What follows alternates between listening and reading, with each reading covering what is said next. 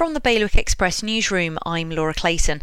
A Jersey man in his 50s is on trial accused of repeatedly sexually abusing a little girl when the pair were both children.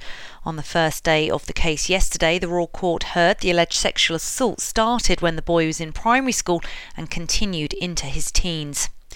More than 20 years after it was legalised, Guernsey's abortion law could be updated.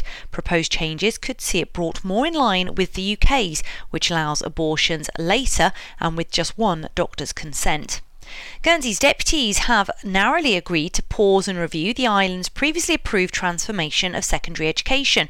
It's not clear what's going to happen next with the so called two school model two years into the planning already and the island going to the polls in June to elect a new states. And a Jersey father whose first daughter was stillborn is organising a coastal run to support a charity with immense personal meaning. The inaugural Seymour Sprint is being held in aid of baby loss and safer pregnancy charity Phillips Footprints. To read the full stories, go to bailiwickexpress.com. Your weather, more showers, quite dull, some bright spells though, highs of 11 degrees. Bailiwick Radio News.